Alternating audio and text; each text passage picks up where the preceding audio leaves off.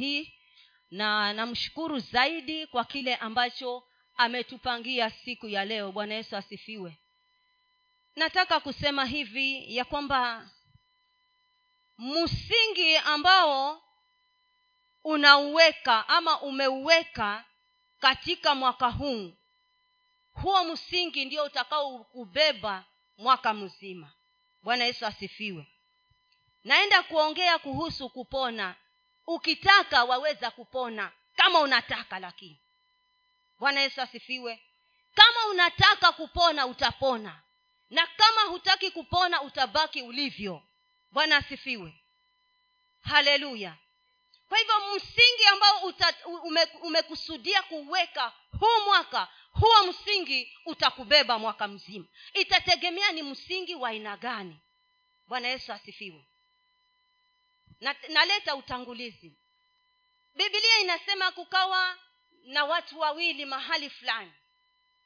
Na kabla hawajatajwa hao watu maandiko yanasema ya kwamba kama mtasikia maneno yangu na kuyafuata ama kuyatenda basi mtafananishwa na mtu aliyejenga nyumba yake mahali pa mwamba na wakati mafuriko wakati uh, tsunami ilipokuja nyumba ile haikuweza kuanguka. Nyumba ile iliweza kusimama. Na tena ikarudi hapo tena akasema ya kwamba kuna mwengine alikosa busara ya kujenga mahali pasawa akaweka nyumba mahali pa mchanga tu. Wakati upepo ulipopiga tufani ilipokuja nyumba ile haikuweza kustahamili. Maana haikuwa na msingi wa kuibeba. Bwana yesu asifiwe. Kwa hivyo wewe msingi ule ambao utauweka mwaka huu huo msingi utakubeba mwaka mzima. Bwana asifiwe. Lakini ukikosa msingi utatatizika. Utatatizika. Na sahii tuko katika kipindi cha maombi cha mwezi mzima. Bwana yesu asifiwe. Haya maombi ni msingi wetu wa mwaka mzima wa yale ambayo mungu anaenda kuyatenda huu mwaka. Na tukikengeuka tu tukose kukaa mahali pasawa uweponi mwa bwana tutayakosa yale ambayo mungu ako nayo kwa ajili yetu kama kanisa na kama mtu kibinafsi. Bwana yesu asifiwe.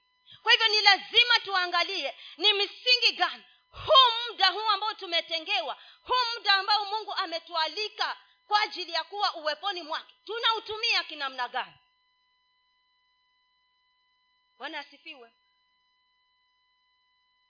Je umeazimia tangu mwanzo ya kwamba mimi kwa siku hizi thelathini bwana nataka nisikie kutoka kwako.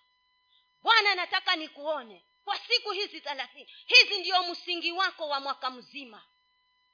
Kanisa tukikosa kuwa makini katika uwepo wa bwana tutaharibu msingi mzima wa mwaka mzima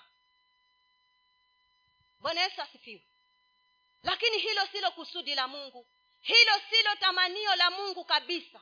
Tamanio la mungu huu mwaka ni kwamba tutulie uweponi mwa bwana tusikie bwana anasema nini tupone ndani yetu tusonge mbele na yale makuu ambayo ameyakusudia ayatekeleze na ni kwa yule atakayekuwa amejenga mahali pasawa bwana yesu asifiwe.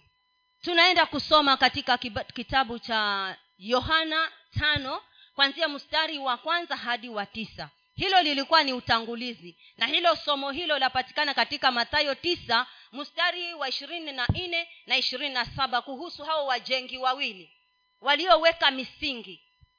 Bwana yesu asifiwe. Nimetamani hilo neno ambalo limetumika hapo kwa hao wajengi wa misingi ya kwamba kama tutayashika mafundisho kama tutashika neno la bwana na tulifuate Tuna, tulipewa neno la mwaka sisi hapa kama kanisa. Na kama hilo neno la huu mwaka tutalifuatilia na tulifanyie kazi hakuna gumu ambalo mungu hatalifanya. Na niko hapa kukutangazia ya kwamba upone ukitaka.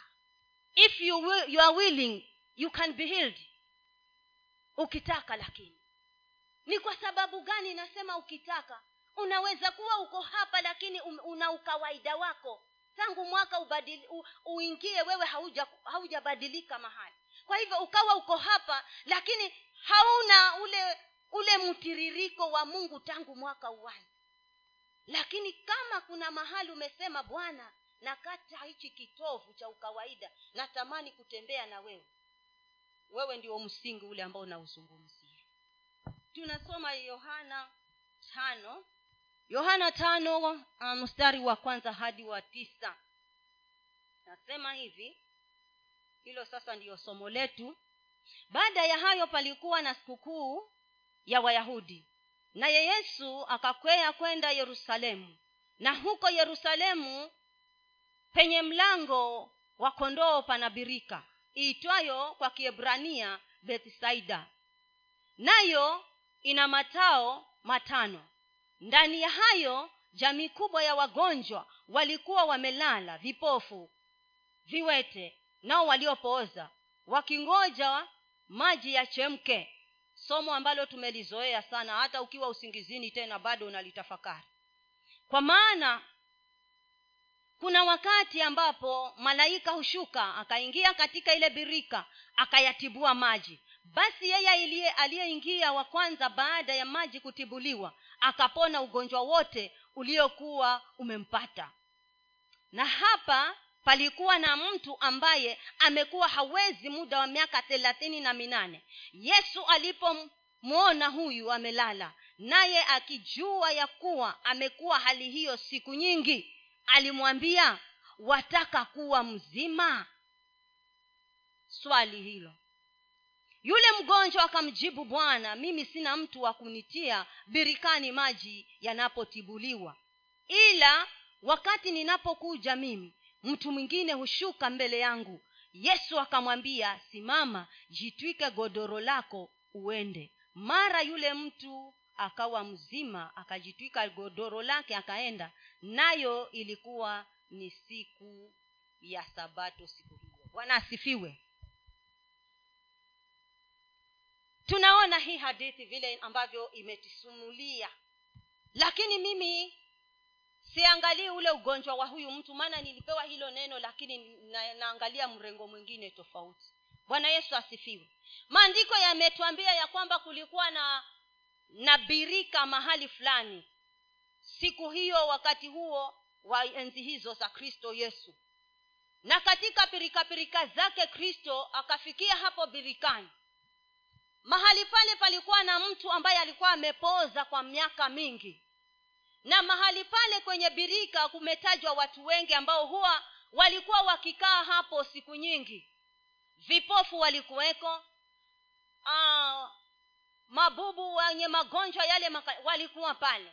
Maana maandiko yamesema ya kwamba kuna wakati malikuwa, ma, a, palikuwa malaika akishuka mahali pale akihudumia aki, akitibua yale maji. Na yale maji yanapotibuliwa mtu yule atakayejivika pale mara ya kwanza anapata kupona. Bwana asifiwe. Sasa ikawa ni mtindo wa mahali pale huo ndio ulikuwa msingi wa maeneo yale. Bwana yesu asifiwe.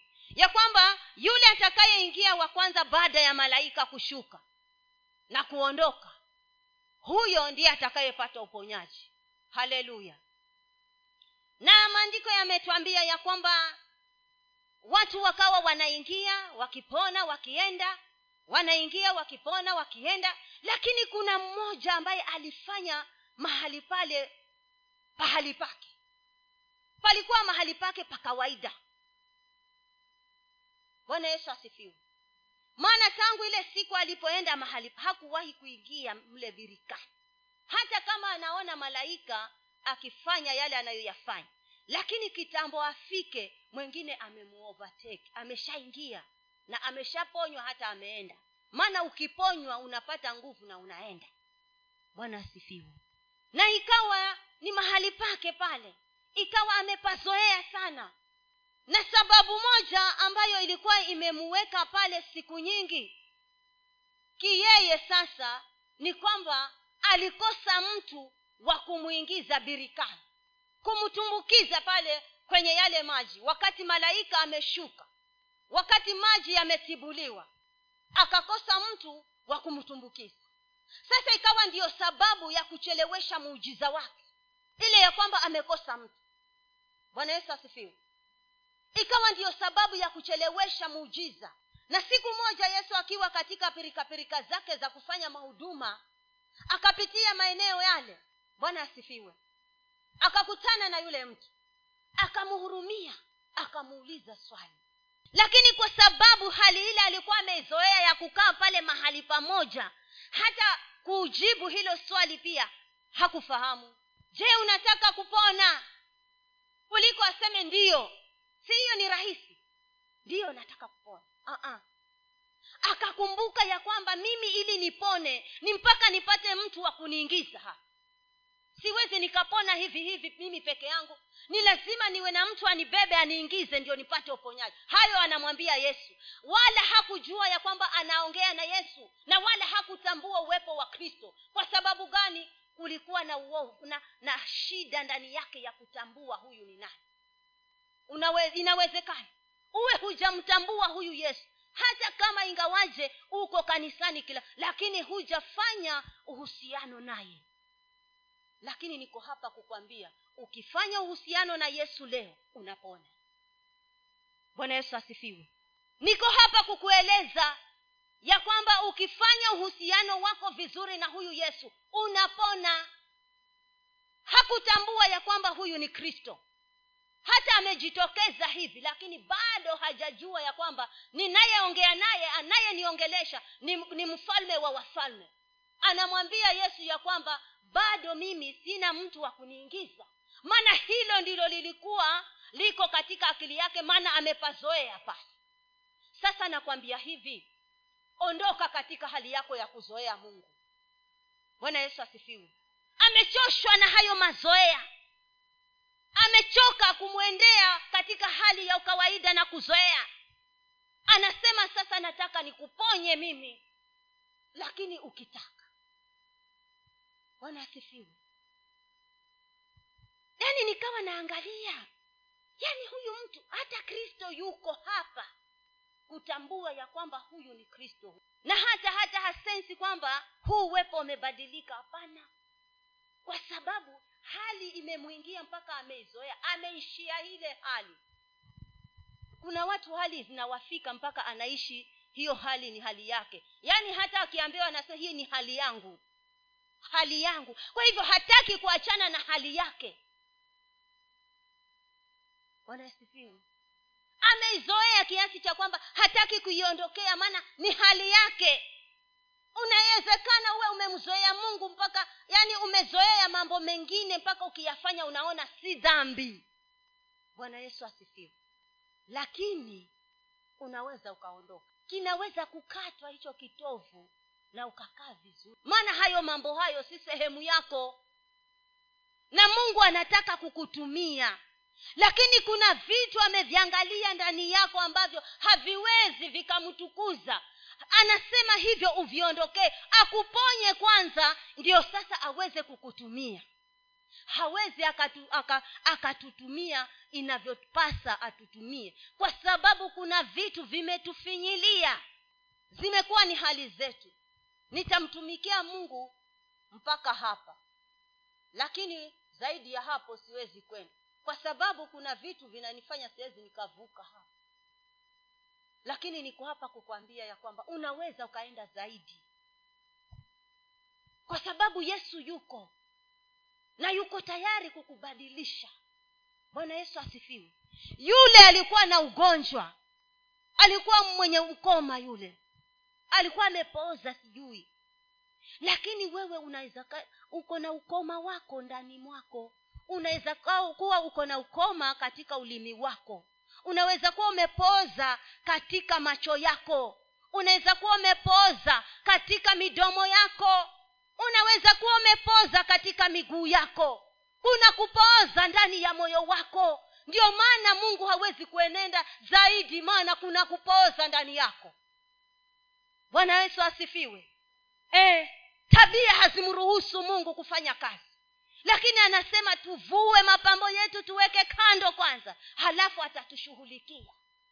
Tutatembea na haleluya. Midomo yetu inatukosesha kumwona nataka na nasema ya kwamba midomo inatukosesha kwa sababu lazima bwana aishughulikie ili tuweze kumwona na mwaka huu tutamuona kama tutajinyenyekeza na tumruhusu atutengeneze atutakase atuponye hilo ndilo tamanio lake.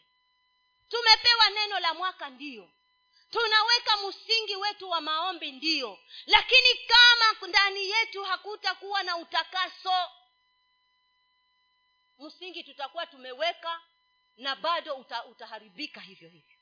Bwana yesu asifiwe. Wacha tutengeneze na huyu tutengeneze na mungu. Hata petero wakati alikuwa na yesu alikuwa na na mapungufu. Yale mapungufu ndiyo yanatufanya hatumuoni mungu. Watumishi wanatuhubiria wanasema mambo mazito. Unasikia ujumbe umetoka mzito ya kwamba hata mungu anashuka sasa hivi. Lakini hatumuoni kwa sababu kuna mapungufu mengi ndani yetu ambayo yanatuweka unajisi. Hatuwezi tukaenenda vizuri na huyu mungu. Lakini tukimruhusu autoe huo unajisi ndani yetu tutamuona hapatatosha hapa. Hatutakuwa na haja ya kuhubiri njini maana yatatoka yenyewe huko nje ya kwamba kuna kanisa mahali fulani mungu anashuka mwenyewe kufanya vitu. Bwana yesu asifiwe. Lakini mpaka apate utakatifu ndani yetu. Hilo ndilo analolitafuta mwaka huu kwa kanisa. Anatengeneza kanisa le, an, an, an, analitengeneza kanisa ya kwamba lifike ile standard ambayo anataka yeye. Na standadi ya mungu ni utakatifu. Bila utakatifu hakuna kitu tutaenda, tutafanya. Bwana yesu asifiwe. Hata tukiwa na majina makubwa hatutaweza bila utakatifu. Kwa hivyo mungu anatutazama anasema nataka niwaponye ili niwatumie kwa kazi yangu. Lakini yuko wapi? Yuko wapi wa kuponywa? Natamani uwe mmoja wa wale ambao wataponywa siku ya leo. Bwana asifiwe hata ingawaje hali ya mtu yule alikuwa amezoea lakini alipojua ya kwamba alipotangaziwa ya kwamba simama jitwike godoro lako wende alipata nguvu na mabadiliko katika mwili wake yakaingia akapata kutakasika na akaondoka akiwa amepona. Bwana asifiwe. Sasa haijalishi hali ambayo uko wala usiangalie ile shida ama ile tabia ambayo umezoea. Hiyo si chochote mbele za mungu. Bwana ana uwezo wa kuiondoa kama utamruhusu aiondoe. Maana kuna kitu spesheli kwa ajili yako. Ukiruhusu aondoe hiyo hiyo hiyo hali. Bwana yesu asifiwe. Tumwangalie isaya hapa. Tusome kitabu cha isaya mlango wa sita kifungu kile cha kwanza hadi cha nane. Isaya mlango wa sita kifungu cha kwanza hadi cha nane. Katika mwaka ule aliyokufa mfalme uzia na alimwona bwana. Ameketi katika kiti cha enzi kilicho juu sana na kiinuliwa ki, na kuinuliwa sana na pindo za vazi lake zikalijaza hekalu. Juu yake walisimama maserafi kila mmoja alikuwa na mabawa sita kwa mawili. Alifunika uso wake na kwa mawili alifunika miguu yake na kwa mawili aliruka. Wakata, wakaitana kila mmoja na mwenzake wakisema mtakatifu mtakatifu ni bwana wa majeshi. Dunia yote imejaa utukufu wake na misingi ya vizingiti ikatikisika kwa sababu ya sauti yake aliyelia nayo nyumba ikajaa moshi. Bwana yesu asifiwe. Ndipo niliposema ole wangu kwa maana nimepotea kwa sababu mimi ni mtu mwenye midomo michafu nami ninakaa kati ya watu wenye midomo michafu.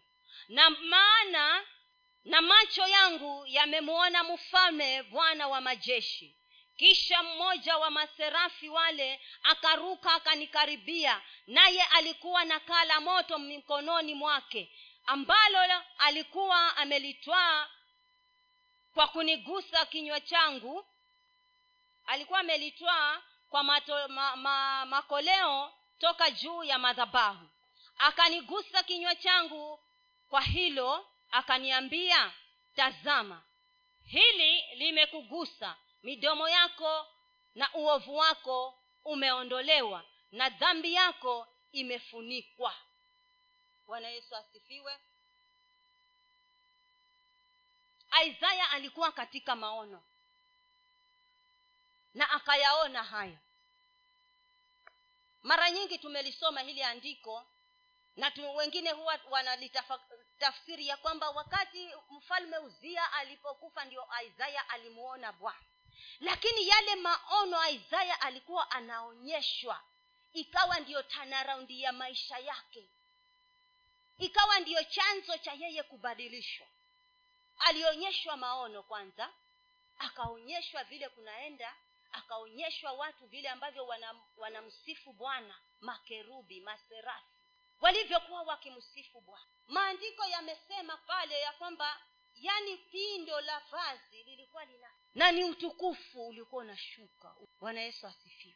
Na akaona wale maserafi wakiwa na mabawa sita maine yanatembelea maine sijui anarukia na yale mengine sijui anafanyia nini kila mabawa yalikuwa na kazi yake. Bwana yesu asifiwe. Alivyokuwa anaendelea na hayo maono akafika mahali akasikia sauti za wale maserafi wakiitana. Na hawaitani na majina. Sijui kama ndio yalikuwa majina yao lakini tumeambiwa walikuwa ni maserafi hao. Bwana asifiwe. Mstari wa tatu.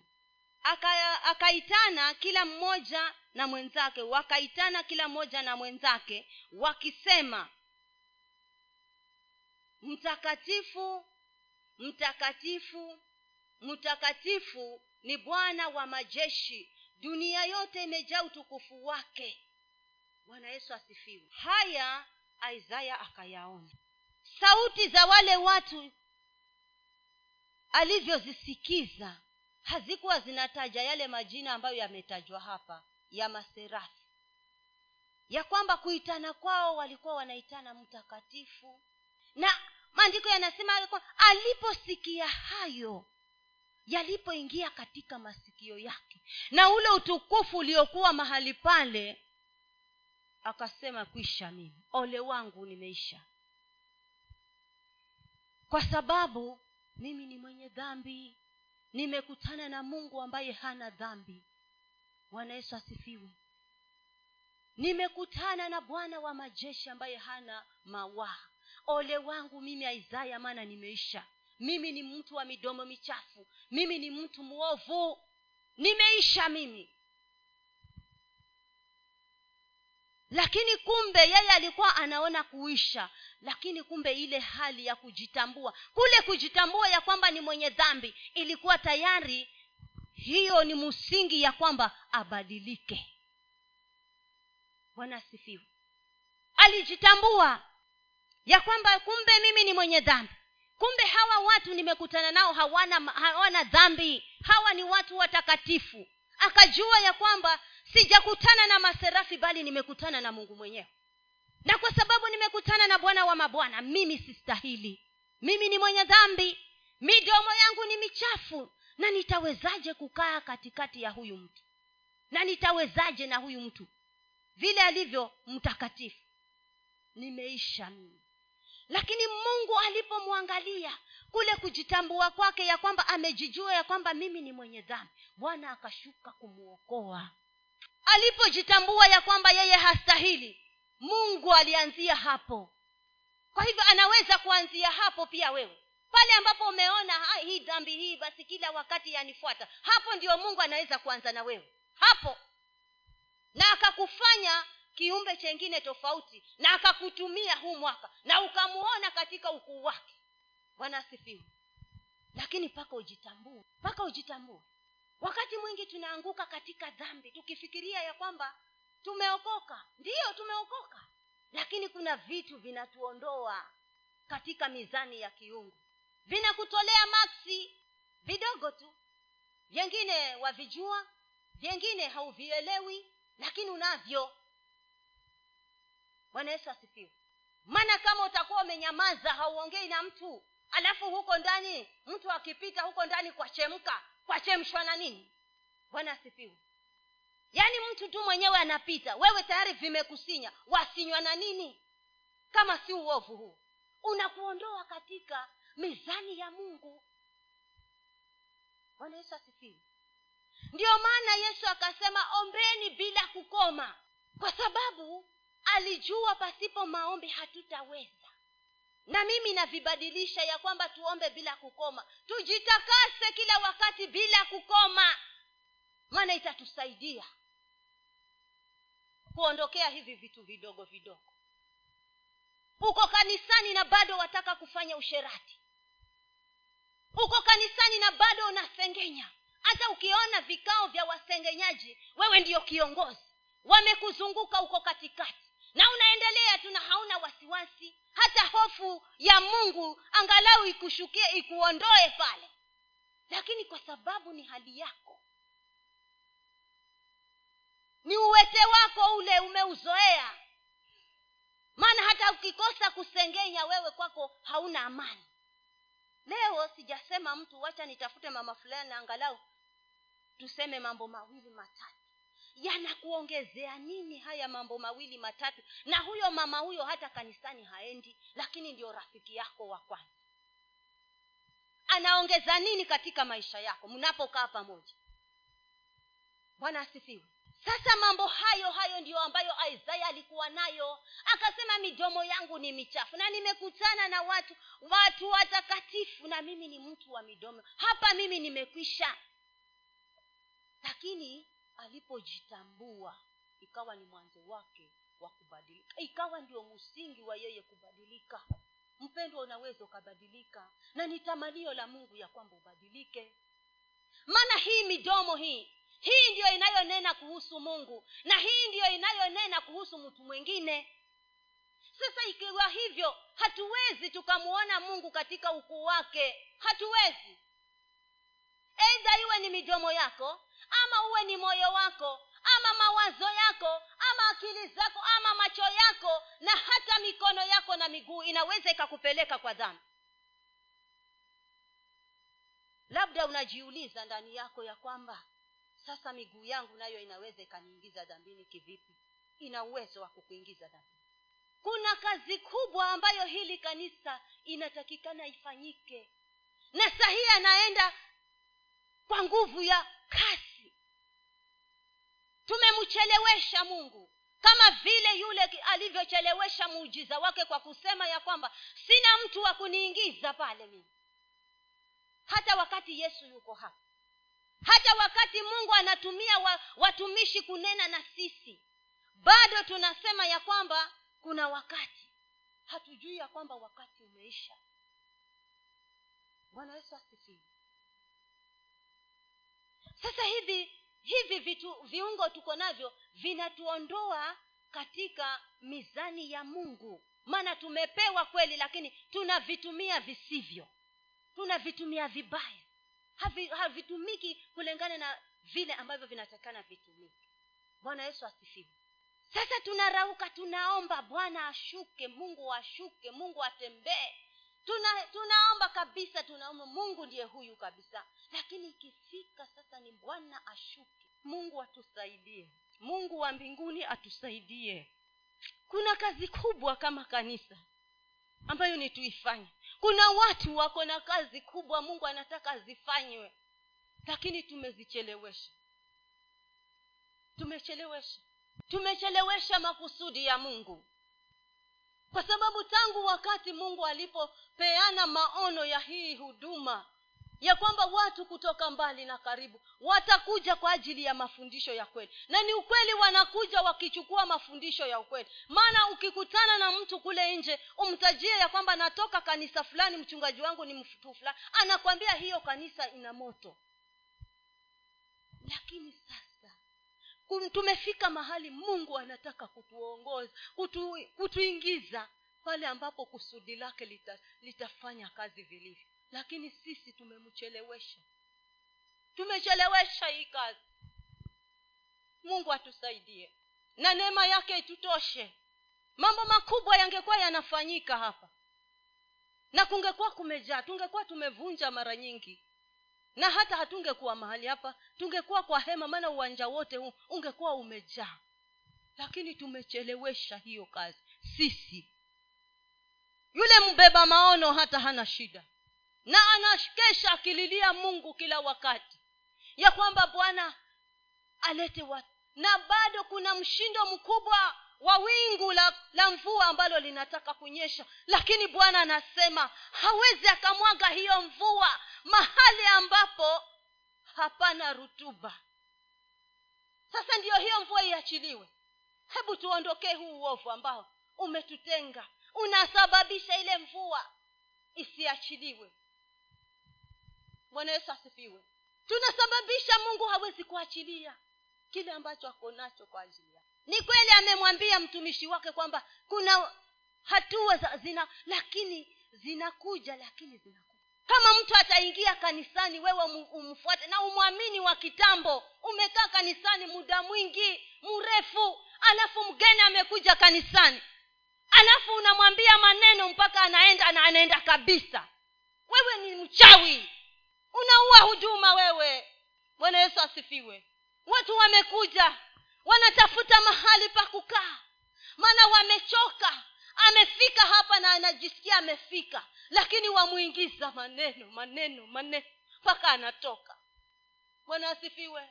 Vitu kama hivyo wapendwa vimemchokesha mungu. Na anasema kama utataka kupona leo pone bwana asifiwe. Anasema kama unataka kupona leo upone. Upone. Achana na masengenyo. Achana na kujiinua. Achana na kiburi kinaua huduma kiburi. Kujiinua kunafanya huduma inashuka. Hachana na hivyo vitu. Maana mungu anataka kutembea. Mungu anataka kujionyesha mwenye nguvu. Lakini vitu hivi vimemzuia wakati mwingi. Mara nyingi. Bwana yesu asifiwe. Tuachane navyo wapendwa ili tumwone mungu. Tupone. Bwana yesu asifiwe. Tupone isaya alipokutana na mungu akasema mimi ole wangu nimeisha. Lakini mungu hayo hayakuwa makusudi ya kwamba yeye aishe. Hapo ndiyo mungu alianzia. Na akaponywa midomo yake ikapona akabadilishwa. Na alipobadilishwa angalia lile kusudi alilokuwa nalo mungu. Bwana yesu asifiwe. Mstari wa nane anasema baada ya midomo yake sasa kufanywa vizuri. Baada ya kuwekewa makaa ya moto. Na si ati makaa ya moto ndio yaliletwa katika midomo yake. Baada ya kujitambua ya kwamba yeye ni mtu wa midomo michafu. Ni kwamba mungu alimgusa midomo yake na akamwondolea ule uchafu. Akamtakasa. Na baada ya kumtakasa mstari wa nane unasema ya kwamba kisha kisha nikaisikia sauti ya bwana akisema ni mtume nani naye ni nani atakayekwenda kwa ajili yetu? Ndipo niliposema mimi hapa nitume mimi. Alikuwa anayajua haya tangu mwanzo na wala hakuwa na ufahamu lakini baada sasa ya kumruhusu kujitambua ya kwamba yeye ni mtu mwovu na kumruhusu mungu afanye kile ambacho anataka kufanya baada ya midomo yake kuguswa akaelewa ya kwamba sasa mimi ninaweza kwenda. Na sijui kama mungu naye alijuaje ya kwamba huyu anaweza kuwa na huo tayari lakini mungu ni mungu alijua ya kwamba kwa sababu nimemgusa midomo yuko tayari na kile ambacho nitamwambia. Huduma kubwa ikawekwa ndani yake.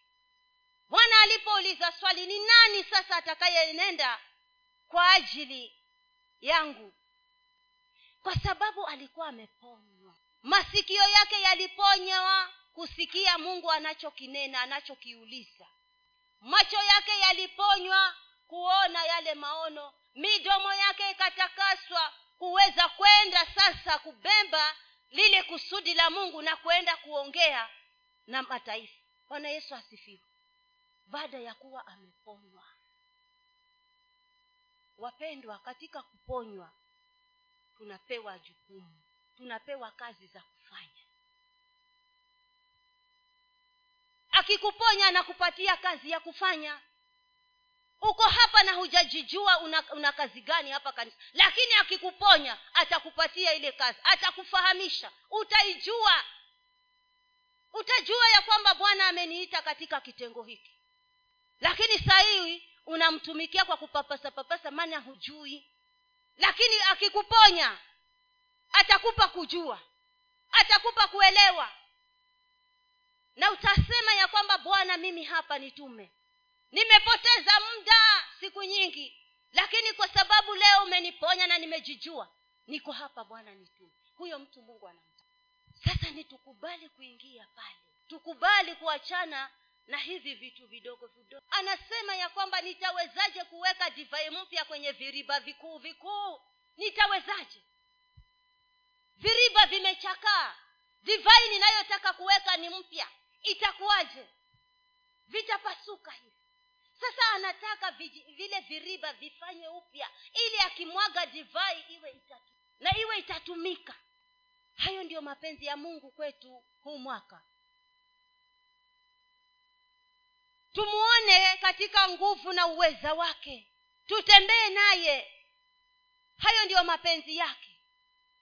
Tukapewa neno la mwaka kwamba bwana anaitafuta ibada worship lakini hatuwezi kwenda mbele zake na midomo michafu. Hatuwezi kwenda mbele zake na midomo ili, na, na mioyo ambayo imejaa uchafu. Hatuwezi kwenda mbele zake na macho ambayo yamejaa kuna kikoo kinaitwaje kile? Ukovu ama ni nini? Umeziba hatuwezi. Mpaka vyote vitolewe vi. Maana sasa hata akiongea hatumusi hatu, hatu, huu uchafu na masikio atoe kile kidude kimeshika hapa macho. Na midomo ifanywe upya. Na moyo utengenezwe. Utamsikia. Hayuko mbali. Hayuko mbali na sisi. Ni tukubali tu kutenge, kujitengene, kujitengeneza na yeye atutenge tujitambue kama isaya. Maana kuna wengine hata watakapojitambua na waachane na uovu wajitakase. Wewe utafanya kuona tu mkono ume, umewekelewa juu yako na umepata nguvu. Kuna huduma nyingi hapa vipawa vingi. Na akasema vizuri kwamba tuwe watakatifu kama yeye mwenyewe alivyo mtakatifu. Bwana yesu asifiwe. Na hata kama hujui kunena mungu anakutafu, an, anakufundisha kunena baada ya kuwa amekutengeneza amekubadilisha. Musa alikuwa hajui kunena na wengine. Lakini bado alikuwa na kusudi kubwa ambalo alikuwa ni alibebe na akalitimiliza. Bwana yesu asifiwe. Atakufundisha kufanya lakini mpaka ukubali mpaka tukubali atutengeneze. Hatuwezi tukamwendea tu hivi. Ukawaida hauwezi kuruhusu mungu afanye kazi. Ubinafsi hauwezi kuruhusu mungu afanye kazi kiburi majivuno haviwezi kufanya mungu afanye kazi. Ni mpaka tuachane navyo vile. Ndio mungu aweze kufanya kile ambacho amekikusudia. Bwana asifiwe. Tumekuwa tukiomba. Nafikiri tunaanza kama si juma la tatu hili. Na tuko na mpangilio ya yale maombi. Na tunaomba kwa bidii sana. Bidii sana na mungu anatusikia. Lakini tutakapojitakasa tujiweke katika utakatifu ule ambao wanautaka. Bwana asifiwe. Vyote tutapewa maana ni vyetu. Vimeachiliwa ni sisi tu kuchukua lakini kuchukua kwetu kuna viegezo vimewekwa hapa. Utakatifu. Maana kuna watu wamewekwa mafainasha wa hii huduma lakini bado hawajajijua. Kwa sababu kuna vitu vimewafunika. Bwana asifiwe hapa kuna watu wamewekwa hapa na makusudi.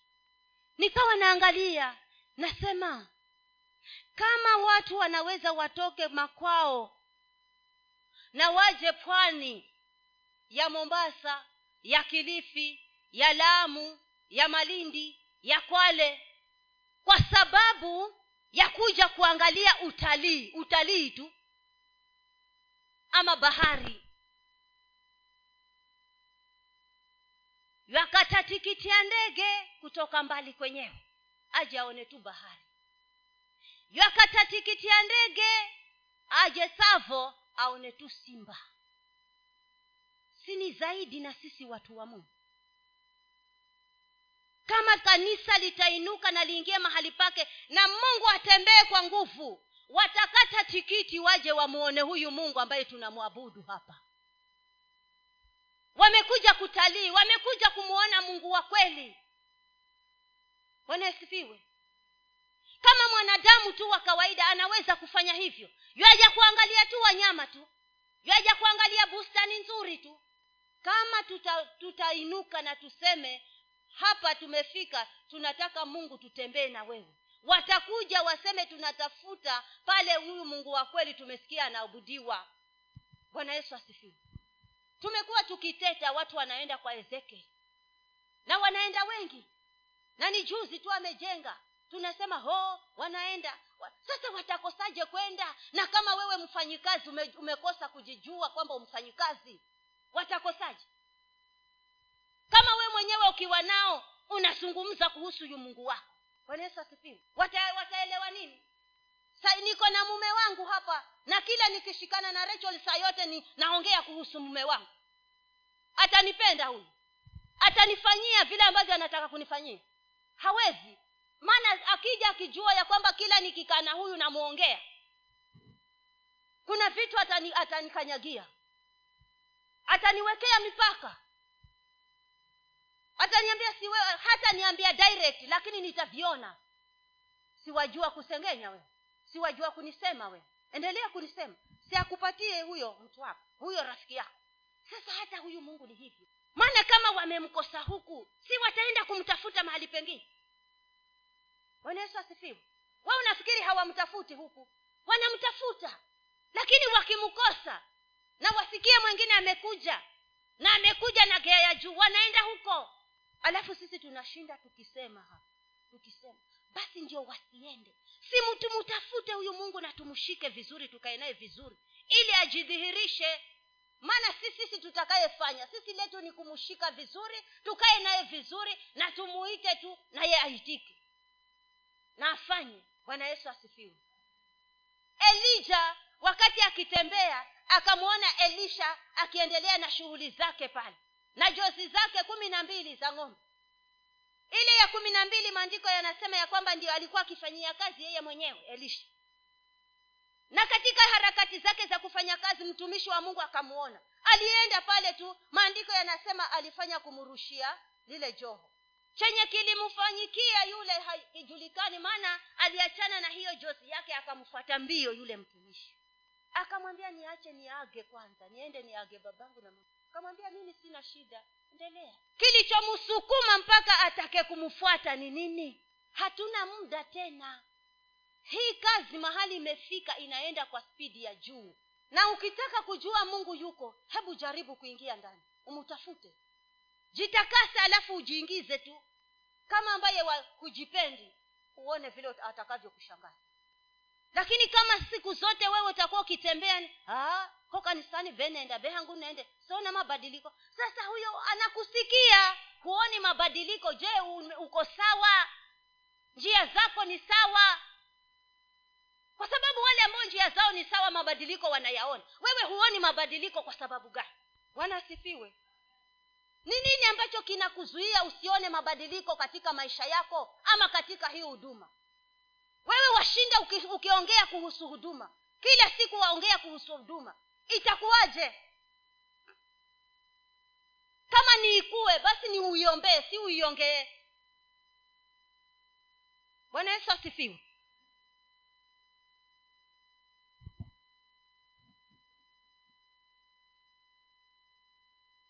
Mabadiliko yakamfikia isaya na akabadilika. Ikawa yeye ndiye atakayetumwa kwenda kufanya makusudi ya mungu. Hata wewe mungu nayo anaweza akakutuma ana uwezo wa kukutuma. Kama utakubali kubadilika na ukukubali kubadilika mpaka ujitambue ya kwamba uko hivyo.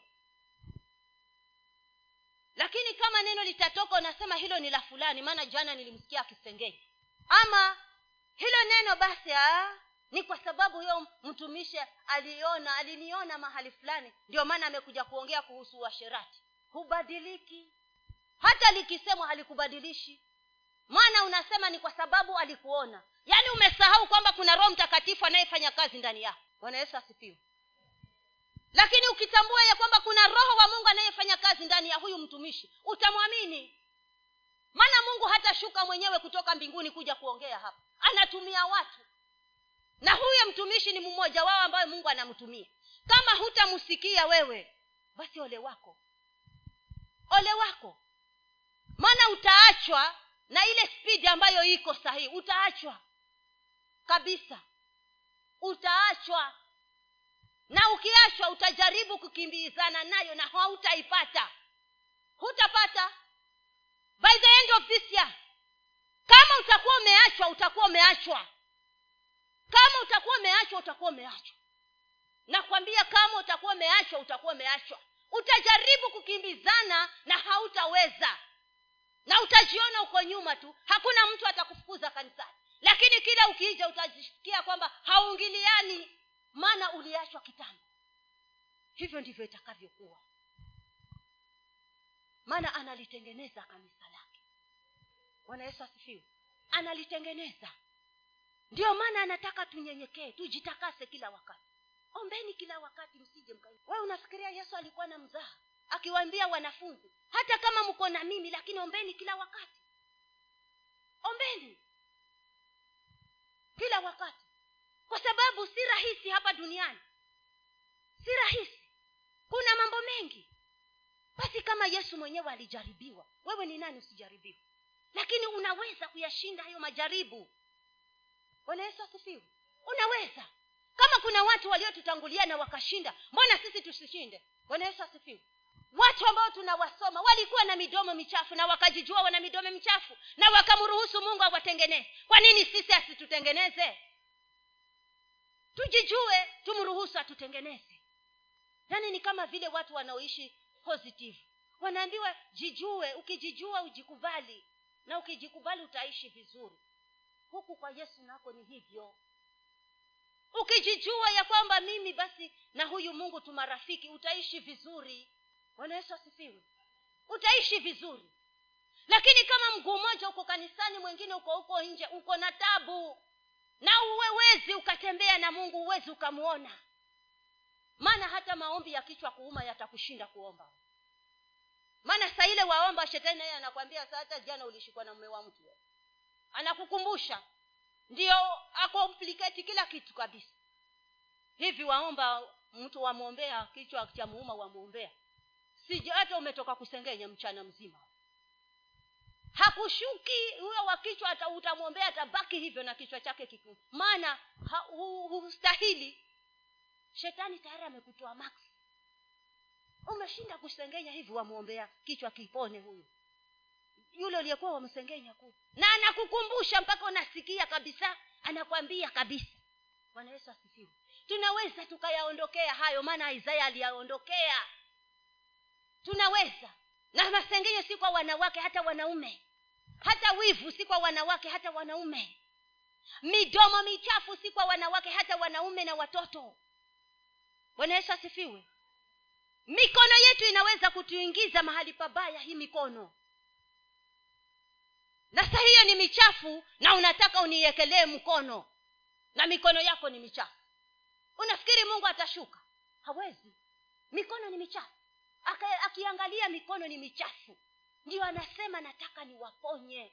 Wanangu nataka niwaponye. Niponye mawazo yenu. Niponye akili zenu. Niponye mioyo yenu. Niponye macho yenu. Niponye midomo yenu. Niponye masikio yenu. Niponye mikono na miguu. Ili muweze kuenda katika hali inayostahili. Bwana yesu asifiwe. Anataka tuponye. Na nikiponywa sitaongea kama mama kiji. Maana nitakuwa mtu mwingine isaya alipoponywa hakuongea kama isaya hakurudi kusema ole wangu nina midomo michafu. Alimwambia bwana mimi hapa nitume. Kwa ujasiri. Bwana yesu asifiwe. Maandiko yanasema tukiendee kiti chake cha rehema chenye neema na ujasiri utakiendeaje kama huna ujasiri? Utakifikiaje kama hauna ujasiri? Na hapo ndio tunapata rehema na tunapata msaada wakati wa mahitaji. Hivyo ndivyo maandiko yanavyosema. Utakifikiaje kama hauna ujasiri wewe? Maana ume, umetoka kufanya dhambi. Utakifikiaje kama huna jasiri? Bwana yesu asifiwe. Wapendwa hii kazi ni nzito. Na huyu mungu yuko tayari. Na ka, mtu yule atakayesema mimi nataka kupona. Maana yuko tayari. Yuko tayari kufanya hivyo. Yuko tayari kutembea na sisi huu mwaka yuko tayari.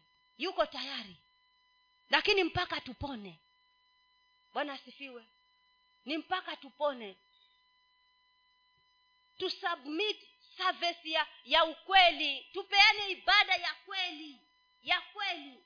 Itokanayo na vilindi vya mioyo. Huku ndani ndio kwasemekana kutatiririka mito ya maji ya uzima. Lakini haiwezi kutiririka hiyo mito huko ndani kama kuna uchafu hiyo mito huko haiwezi. Bwana asifiwe. Haiwezi.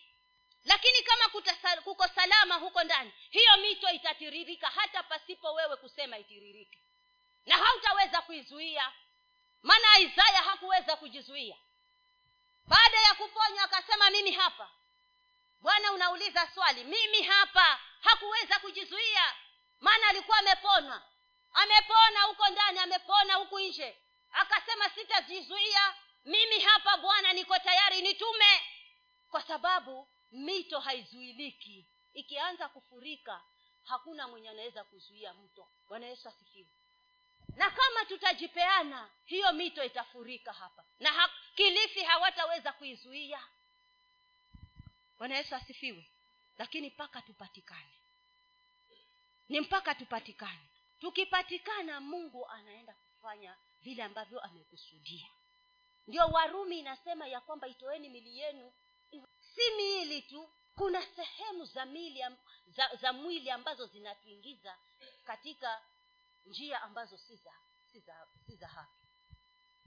Sasa ndio anasema kwa umoja kwamba tutoe mili yetu iwe dhabihu. Sasa sijui wewe kama ushawahi kutoa mwili wako kuwa dhabihu ama unasoma una tu ya kwamba tutoe mili yetu iwe dhabihu. Hiyo ni romans 12 sasa sijui kama wewe ushawahi kukaeti na kusema mimi bwana. Unajua uzuri wa huu wokovu ni kwamba wakati mwingine unakaa na unajiangalia hmm, tangu huu mwaka uanze mpaka leo ni tarehe ishirini na mbili. Hivi vitu nimefanya hapa katikati kweli vimependeza huyu mungu na kama kunacho ambacho waona umefanya hakikuwa vizuri hiki bwana nisaidie. Hapa naona nilikwaza na ni mwingi wa rehema. Lakini sisi tunangojea mpaka mwisho wa mwaka ndio sasa tunakaa tunaangalia ni wapi nilimkwaza. Basi si hata utasahau maana mengine uliyafanya na uliyasahau. Lakini isaya akasema mimi nimekwisha. Mimi nimekwisha hapa. Ole wangu maana nimeisha. Sistahili hata kusikia haya ambayo hawa maserafi wanasema. Yaani wanaitana mtakatifu. Hawa watu ni watakatifu. Sistahili hapa. Akajijua ya kwamba hastahili katika ile kundi. Na bwana akamshughulikia. Mungu anaweza akakushughulikia. Ana uwezo wa kukushughulikia. Bwana yesu asifiwe. Wakati petero naenda kumaliza. Maana wakati wangu umeisha. Wakati petero alipokuwa akifanya kazi yake ya uvuvi na ameifanya kwa muda mrefu sana. Lakini kuna siku aliingia pale baharini akakesha usiku mzima asipate kitu. Usiku mzima. Yaani ujuzi wake wote wa baharini wote aliutumia na hakuna alichopata hiyo siku. Hakuvuna chochote. Lakini hapa bwana wa majeshi anamtokelezea nawauliza mwanangu huko muna kitoweo hawana kitu. Tumekesha usiku mzima na hatujapata kitu. Usiku mzima. Bwana yesu asifiwe. Akaambiwa basi rusheni hizo nyavu zenu upande huo mwingine mtashika samaki wengi sana. Hapo napo hakuamini. Ah bwana mimi nakwambia tumekesha usiku mzima na tusipate kitu tumetumia maarifa yetu yote yale ambayo tunayafahamu ya hii bahari. Hatujapata kitu. Lakini anasema akarudi mahali tena akajirudi. Aka, lakini kwa neno lako kwa neno lako kwa neno lako bwana utafanya hivyo. Alipotii aliona maajabu. Aliona vitu ambavyo hajawahi kuviona. Bwana yesu asifiwe. Hata wewe unaweza ukaviona vile ambavyo hujaviona. Wewe unaweza ukaviona vile ambavyo hujaviona kama utatii. Na ukubali kutakaswa. Utaviona vile ambavyo hujaviona katika maisha yako. Utaviona. Maana vyapatikana. Vyapatikana kwa yule anayeenda kilindini. Maana aliambiwa arushe nyavu upande mwingine kilindini. Utapata samaki huko. Kilindini kuna mavuno. Kilindini kuna uponyaji. Bwana yesu asifiwe. Pale bethisaida kuna uponyaji maana yesu yuko. Lakini mpaka ujue ya kwamba yuko. Mpaka uelewe ya kwamba kilindini liko kwenye samaki. Na ukielewa hilo utasema bwana kwanzia leo nitakase na naomba uniondolee hichi kiburi. Uniondolee hivi vitu ambavyo vimenisababisha nicheleweshe kazi yako. Uniondolee ili kwamba niende na wewe. Bwana yesu asifiwe. Tukifika hapo tukubali tutii neno tufanye neno basi. Mungu hatakuwa na sababu ya ya kukataa kushuka kutembea na sisi. Hatakuwa na sababu kabisa tushuke ili yeye aweze kuonekana. Tuondoe yale ambayo yanatuzuia vizuizi ili tuweze kusonga. Hatuwezi kusonga kama kuna vitu vinatuzuia. Kuna vitu vimefunga miguu yetu hatuwezi kusonga. Miguu katika ulimwengu wa kiroho imefungwa hatuwezi tukasonga. Lakini tukimruhusu afungue hiyo miguu iliyofungwa katika ulimwengu wa kiroho tutasonga na ana mambo mazuri bwana yesu asifiwe. Na jambo moja ambalo bwana analifanya ni kwamba hakuna ibada itakayofanyika ambayo haitakuwa na mazao. Hakuna ibada itakayofanyika mahali hapa ambayo haitakuwa na mazao huu mwaka. Hakuna. So kama utajenga kwa msingi ambao utakuwa una mavuno chaguoni lako. Kama utajenga kwa msingi ambao utakuwa hauna mavuno